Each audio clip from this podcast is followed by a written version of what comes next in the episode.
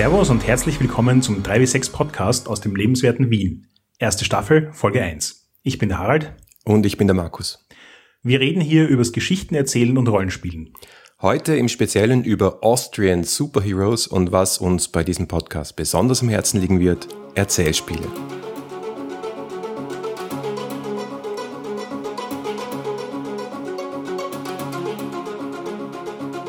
Österreich hat jetzt also Superhelden. Ja, als hätte es noch mehr Superhelden auf der Welt gebracht. Äh, das wäre ein, meine erste Reaktion gewesen, aber ich war so positiv überrascht. Also, worum geht's kurz? Ash, nicht der Ash mit der Motorsäge, sondern Austrian Superheroes ist eine Abkürzung. Da ist gerade ähm, die erste Ausgabe rausgekommen von einer Comicserie, die eben von, wie der Name schon sagt, österreichischen Superhelden handelt und die auch von Österreichern und Österreicherinnen gemacht wird. Einen davon kenne ich, das ist der Harald Havers. Ähm, den kennt man eventuell von seinen, sein eigenes Zitat, halblustigen Sachbüchern wie Kurioses Wien etc. Und was er geschafft hat mit dieser Reihe, die wurde übrigens auch gekickstartet, zwar nicht auf Kickstarter, sondern auf We Make It in der Schweiz, sehr erfolgreich. Was er geschafft hat in dieser Reihe ist sein wirklich enzyklopädisches Wissen über Wien und Österreich und die ganzen Sagen und Geschichten und äh, Schmähs und äh, Hintergründe hinein zu verpacken in eine echt gute, funktionierende, lustige und spannende Superheldengeschichte, zumindest mal in Teil 1. Ich war ja im ersten Moment auch ein bisschen skeptisch, weil Österreich ist jetzt nicht sehr bekannt für seine vielen erfolgreichen und interessanten Comics. Und die Geschichten, die man über Wien erzählen kann, sind, dachte ich, enden wollend. Aber ich muss zugeben, du hast vollkommen recht, es ist einfach wirklich gelungen. Er hat wunderschön die verschiedensten mythischen, wie aber auch modernen Elemente, die Wien ausmachen, in eine Geschichte zusammengeführt und auch in Charaktere kondensiert, die auf der einen Seite Wien und Österreich auf eine liebenswerte Art und Weise rüberbringen und gleichzeitig aber auch mit jedem amerikanischen Marvel-Comic mithalten können. Ja, das wollte ich auch sagen. Es hat auch zeichnerisch absolut internationales Niveau. Und ich weiß, wie lange der Harald an jeder einzelnen Sprechblase herumgeschraubt hat. Äh, da ist also viel, viel Liebe und Arbeit drin. Und die Charaktere, die da anfangen, äh, die da angerissen werden, äh, nämlich Captain Austria Junior, Lady Heumarkt, der Bürokrat und das Donauweibchen, die sind so spannend und so einzigartig, dass ich mich schon sehr auf die weiteren Comics freue.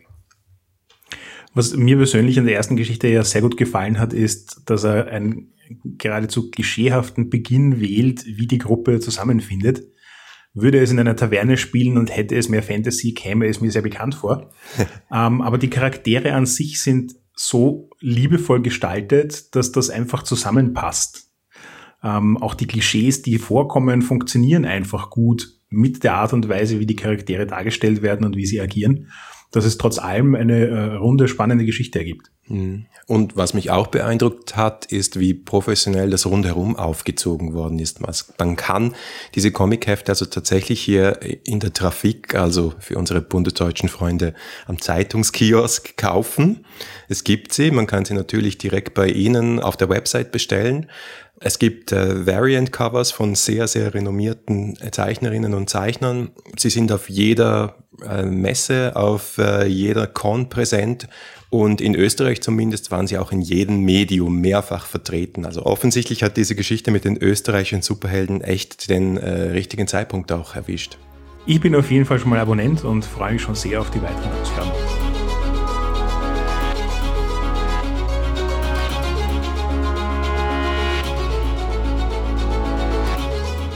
Wir reden heute über etwas, was uns nicht nur heute in dieser Folge, sondern über den ganzen Podcast schwerpunktmäßig interessieren wird und interessieren soll, nämlich Erzählspiele.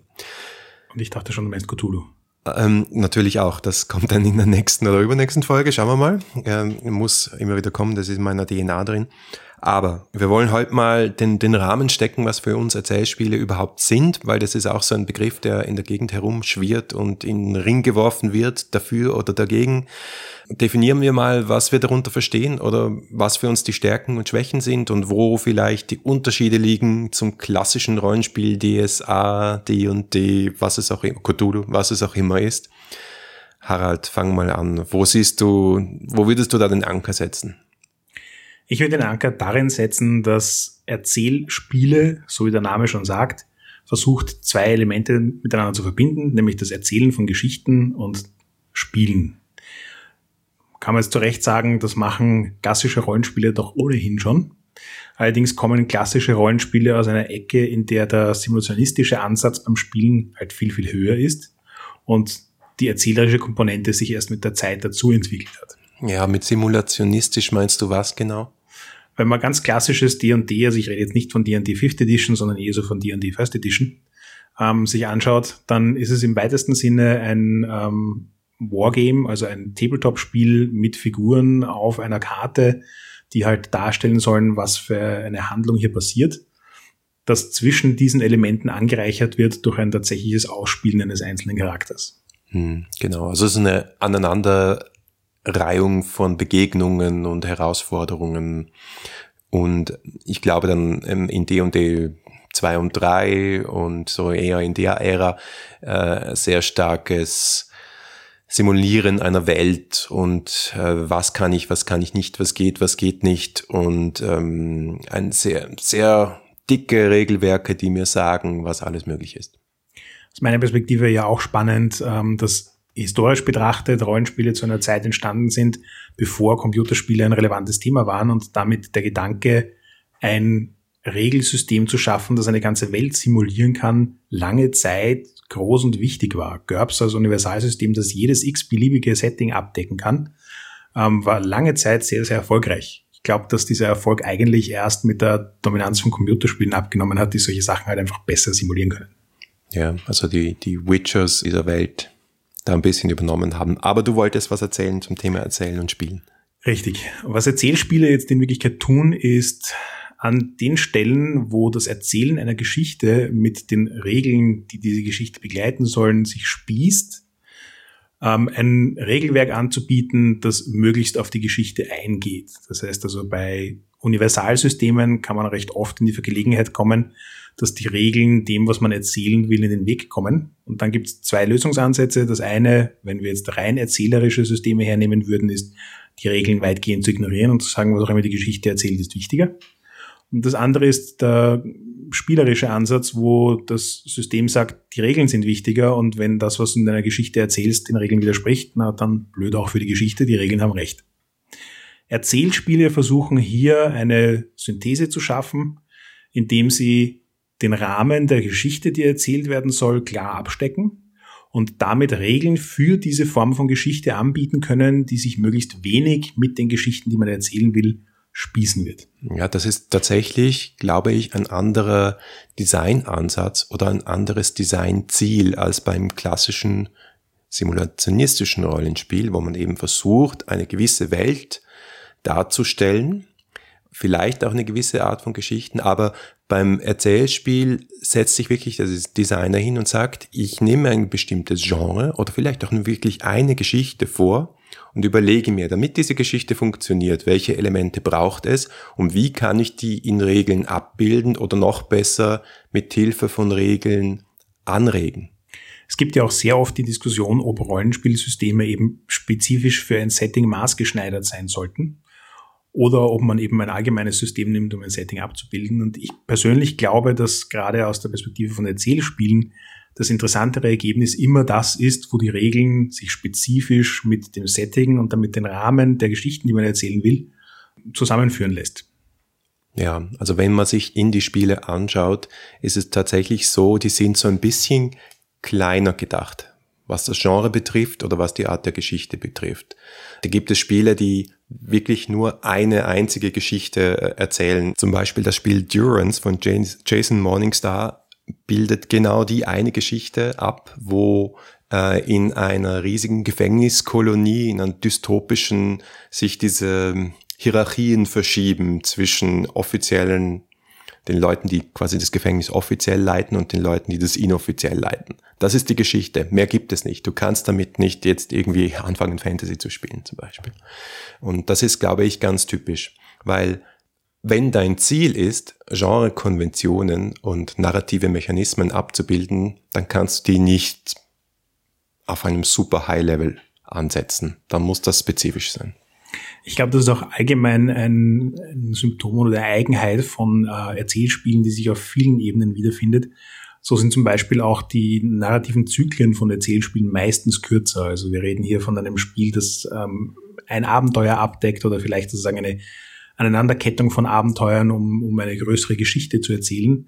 Aber die Idee, dass ein Charakter über 30 Jahre hinweg gespielt wird und von Level 1 bis Level 40 aufsteigt und am Ende eigentlich schon die Geschichte von Göttern erzählt werden müsste, ähm, ist eher selten in Erzählspielen, weil die versuchen, einen klaren Rahmen abzustecken, in dem eine Art von Geschichte erzählt wird. Ja, Geschichten haben typischerweise einen Anfang, eine Mitte und einen Schluss. Das fehlt der klassischen Rollenspielkampagne oft. Die also endet oft, weil dann irgendwer wegzieht und die Leute sich nicht mehr treffen oder keine Zeit mehr haben oder was auch immer. Oder vielleicht, weil, weil die Gruppe in einem Total Party Kill umkommt, ganz plötzlich. Ähm, aber so diesen richtigen dramatischen Rahmen, äh, wo Charaktere auftreten, äh, sich persönlich entwickeln und dann äh, es zu einem Höhepunkt kommt, das ist vielleicht in One-Shots möglich, vielleicht auch in, in Kampagnen, die kürzer gedacht sind, aber sonst nicht ganz so klassisch. Was macht also jetzt, abgesehen davon, dass Erzählspiele versuchen, Regeln und Geschichte näher aneinander zu rücken, die konkreten Unterschiede aus? Fallen irgendwelche Beispiele für konkrete Elemente von Erzählspielen ein, die anders sind als bei klassischen Rollenspielen? Ja, wir spielen ja gerade eine Kampagne in Knights Black Agents. Das ist ein ähm, Vampir-Spion-Spiel-Setting. Also es ist ein Spy-Thriller mit Vampiren drin von Kenneth Hyde im Gumshoe-System. Und das ist in vielerlei Hinsicht äh, ein klassisches Rollenspiel, weil es gibt einen Spielleiter, es gibt Spieler, ähm, es gibt äh, Skills und so weiter, aber man versucht da eher nicht äh, zu simulieren, wie zum Beispiel sich ein Geheimagent auf einen äh, Auftrag vorbereitet. Also wenn ich hingehe äh, und sage, wir müssen jetzt da und dort eindringen, dann wird mich der Spielleiter nicht sagen, und was nimmst du alles mit und woher äh, nimmst du deine Minikamera und was auch immer und lange Listen aufzuschreiben und Stunden dann sich vorzubereiten, wie das zum Beispiel bei Shadowrun immer ist, dass man sich fünf Stunden vorbereitet und dann geht man rein und der Plan scheitert bei der ersten, äh, beim ersten Kampf oder der ersten Konfrontation, sondern man geht rein und man ist ja, Genrekonvention, ein Geheimagent und deswegen auf alles vorbereitet und deswegen gibt es einen Skill, der heißt Preparedness. Und wenn man äh, auf etwas nicht vorbereitet ist und sagt, naja, ähm, habe ich mein Maschinengewehr mitgenommen, dann würfelt man auf Preparedness. Und wenn man gut würfelt, dann hat man vielleicht nicht nur ein Maschinengewehr, sondern gleich die Bazooka im Kofferraum. Und das verändert die Geschichte. Und das ist halt auch ein ganz typisches Element von narrativen Spielen, von Erzählspielen, dass diese Regelmechanismen und dass typischerweise die Spieler durch die Anwendung dieser Regelmechanismen zu unerwarteten Wendungen führen in der Geschichte, im positiven Sinn. Nicht im negativen Sinn vom klassischen Rollenspiel, dass die Spieler kommen und mir meinen Plot kaputt machen. Ich glaube, du hast da auch schon einen perfekten Punkt aufgegriffen, der mir an sehr vielen Erzählspielen gut gefällt. Es wird immer der Versuch unternommen, ähm, Regellösungen zu finden, die aus einer frustrierenden Situation für den Spieler eine positive machen. Klassisch, das, was du gerade beschrieben hast, wenn ich erst seitenlange äh, Listen schreibe, was mein Charakter alles mitnimmt, und dann ist genau das, was er braucht, nicht dabei, dann ist das frustrierend, weil es mit meinen Unzulänglichkeiten arbeitet und nicht mit denen des Charakters. Und die Regel dreht das einfach um. Und statt dass es ein Nachteil ist, weil ich als Spieler an irgendwas nicht gedacht habe, wird es plötzlich zu einem dramatisch spannenden Wendung in der Geschichte, weil ich so cool bin und noch eine Bazooka oder eine Shotgun mit hatte. Ja, das ist überhaupt für mich, das war der Augenöffner beim Spielen von Erzählspielen, dass so viele dieser Mechanismen und so viele dieser Spiele echte Probleme angehen. Probleme, die in Rollenspiel-Podcasts wie diesen zu Hunderten und zu Tausenden diskutiert werden, die nehmen sich diese Designer vor und sagen, gut, aber wie machen wir, wie gehen wir damit um? Ein anderes Beispiel ist das Zusammenspiel von Charakteren oder die, die Charaktergruppe, wie die geht oder nicht geht, wie die zusammengeht oder nicht zusammengeht. Ich glaube, dass in der Hinsicht äh, Erzählspieler ja auch kooperativer sind. Das heißt, also es ist weniger dieses der Spielleiter gegen die Spieler, sondern es ist eher auch dieses, was kann jeder Einzelne dazu beitragen, dass alle anderen noch cooler ausschauen und noch mehr Spaß haben. Und äh, so wie du es auch gerade angesprochen hast, ein äh, wichtiger Teil für mich ist auch zum Beispiel bei der Charaktererschaffung, dass diese nicht im stillen Kämmerchen passiert und jeder überlegt sich, ähm, was sein Lieblingscharakter ist und verbringt Stunden damit, die richtigen Regeln zusammen zu kompilieren, um diesen Charakter zu erschaffen, sondern es ist ein, ein kooperativer Prozess, wo man einen gemeinsamen Abend verbringt, um Charaktere und auch eine Gruppe zu definieren, die miteinander bereits was zu tun haben, Zusammenhalt haben und damit auch schon vorgeben, was für Geschichten erzählt werden können. Das ist ein extrem wichtiges Element und etwas, was ein, ein tatsächliches Problem löst, diese Tavernensituation. Oh, du schaust vertrauenswürdig aus, komm, schließ dich unserer Gruppe an. Da gibt es Mechanismen wie zum Beispiel eben gibt es Mechanismen bei, bei Fate, da werden wir ein anderes Mal noch detailliert darüber sprechen, glaube ich, aber zum Beispiel im Drama System bei, bei Hillfolk, wo man am Anfang so richtige Beziehungs-Mindmaps aufstellt, wo dann natürlich auch nicht nur persönliche Beziehungen zwischen den einzelnen Spielercharakteren entstehen, sondern auch Plot-Elemente entstehen. Ähnlich auch bei Fiasco, wo wo man am Anfang fast nur verbindende Elemente zwischen Charakteren aufzeichnet, also manchmal auch trennende Elemente, aber plottechnisch verbinden natürlich auch Konflikte einen. Also man macht ähm, Bedürfnisse, äh, Konflikte, Gegenstände, Orte, die Charaktere miteinander verbinden, auf. Und so entsteht, so entstehen erst die Charaktere und so entstehen auch die Geschichten. Und der nächste Schritt ist natürlich, dass man nicht nur die Charaktergruppe kooperativ erschafft, sondern auch die Kampagnenwelt, sondern auch die Kampagne selbst Teile der Geschichte. Und dann wird's wirklich faszinierend und spannend. Und dann sind wir an dem Punkt, wo man, glaube ich, auch mit ähm, D&D und DSA und Konsorten einfach auch nicht mehr weiterkommt, weil da spießt sich's dann endgültig. Äh, man kann nicht gleichzeitig sagen, es gibt eine Welt und ihr könnt sie erforschen und die ist so herrlich detailreich und je mehr ihr darüber lernt, desto bereichernder wird das Spiel, typisch DSA und sagen, du kannst die Welt dir so gestalten, wie es dir passt, im Rahmen unserer Genrekonventionen, die wir festgelegt haben. Das ist auch ein weiteres Element, wo, glaube ich, auch Erzählspiele einfach gut mit dem momentanen Trend der Indie-Games zusammengehen. Erzählspiele sind per Definition kleinteiliger, also eigentlich nicht kleinteiliger, sondern eigentlich das Gegenteil. Ähm, sie sind allgemeiner, das heißt, es gibt weniger spezifische Regeln. Meistens sind die Regelwerke deutlich kürzer als bei älteren Rollenspielen die Welt, die man gemeinsam erschafft, ist oft auch weniger detailliert, wenn man sie beginnt, sondern detailliert sich erst über die Geschichte, die man gemeinsam erzählt. Ähm, und das macht halt auch den Einstieg schneller, einfacher und müheloser in gewissem Sinn. Dann wird der klassische Rollenspieler dann aber auch sagen, dafür fehlt die Herausforderung, weil alles irgendwie nur mehr so handwavy ist und sagt, ja, ja, schau mal, wenn du mich überzeugen kannst, dass du das kannst, dann kannst du das. Ich habe aber nicht das Gefühl, dass, dass Erzählspiele so unspannend sind, weil unspannend spannend würden sie werden, wenn es keine Herausforderung mehr gäbe. Richtig, aber die Frage ist eben, wo kommt in Erzählspielen die Herausforderung her? Ähm, ich glaube, dass ein, ein, guter Teil der Herausforderungen tatsächlich einfach auch von der Gruppe selbst definiert wird, weil niemand eine Geschichte erzählen will, die keine Spannung hat und wo er einen Bürogaten spielt, der 200 ähm, Formulare abstempelt und es ist egal, wie lange er dafür braucht, sondern wir wollen ja alle Geschichten erleben, wo wir um Haaresbreite erfolgreich sind und als die unerwarteten Helden hervorgehen. Die Frage ist halt, welche Regeln ähm, Erzählspiele anbieten, um diese Formen von Herausforderungen auch spannend zu gestalten.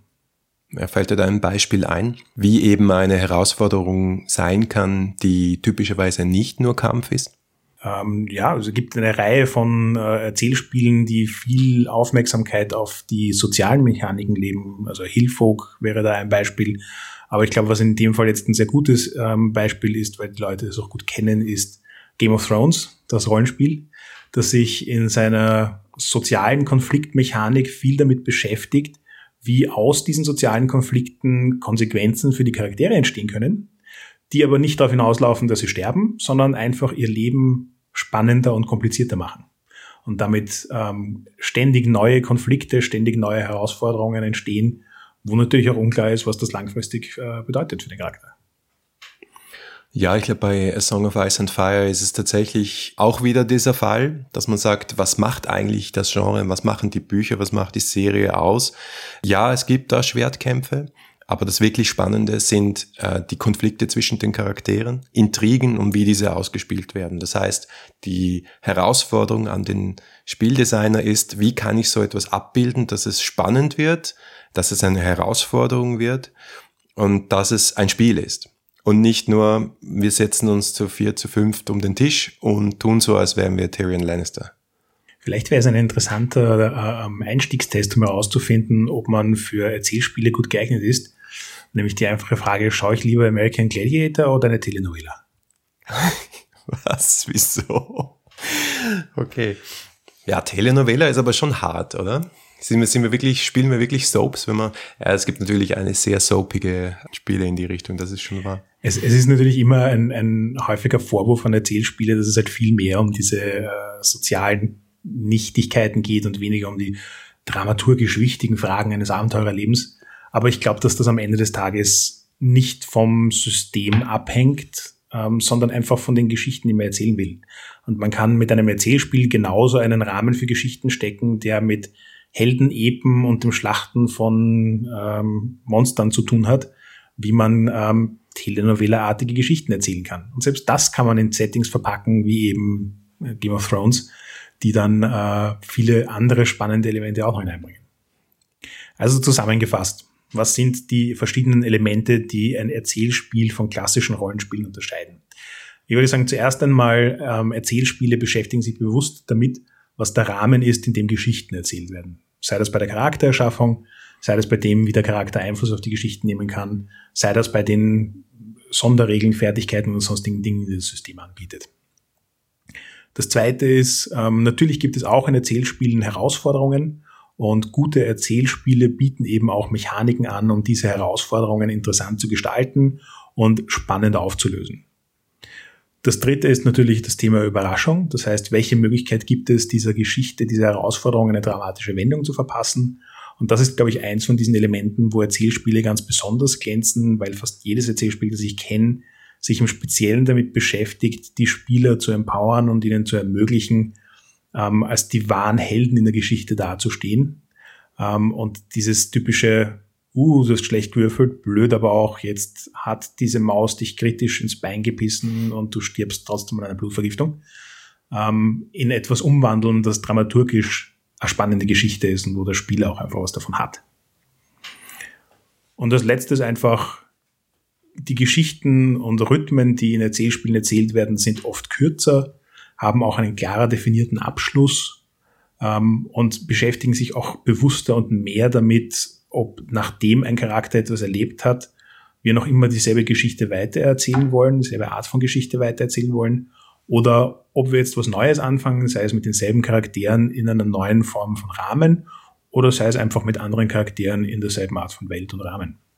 Ja, mein Fazit wäre eigentlich zu sagen, dass Erzählspiele für mich kein Bruch sind mit den traditionellen Rollenspielen, sondern einfach meine Art und Weise, wie ich schon immer Rollenspiele gern gespielt habe, nämlich sehr erzählerisch, nämlich sehr plotgetrieben, nämlich sehr charaktergetrieben, dieser Erzählweise entgegenkommt und dass diese Designer offensichtlich, die, die diese Art von Spielen machen, offensichtlich sich überlegt haben, wie man Konflikte zwischen Regelmechanismen, Simulationen und der Geschichte lösen kann, wie man schneller, besser, eleganter spielen kann und wie man es schafft, mit ein paar einfachen Mechanismen letztlich am Tisch mehr Spaß zu schaffen und jedem das Gefühl zu geben, wie du richtig gesagt hast, äh, wirklich der Held in dieser Geschichte zu sein und vor allem dieses gemeinsame Geschichten erzählen, dieses gemeinsame Gestalten, nicht nur erzählen, sondern wirklich Gestalten von Geschichte, Welt, Charakter,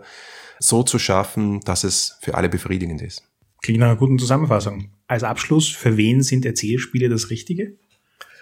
Ich glaube, Erzählspiele sind das Richtige für all diejenigen, die schon immer gefunden haben, dass ihre Skillliste am Charakterblatt zu lang ist, dass sie keine Lust haben, Buchhaltung darüber zu führen, wie, wie viel Essen ihr Charakter noch gerade dabei hat, die einfach Lust haben, spannende Geschichten zu erleben und zu gestalten und denen ein grandioses Finale wichtiger ist als das Überleben oder das Stärkerwerden ihres Charakters.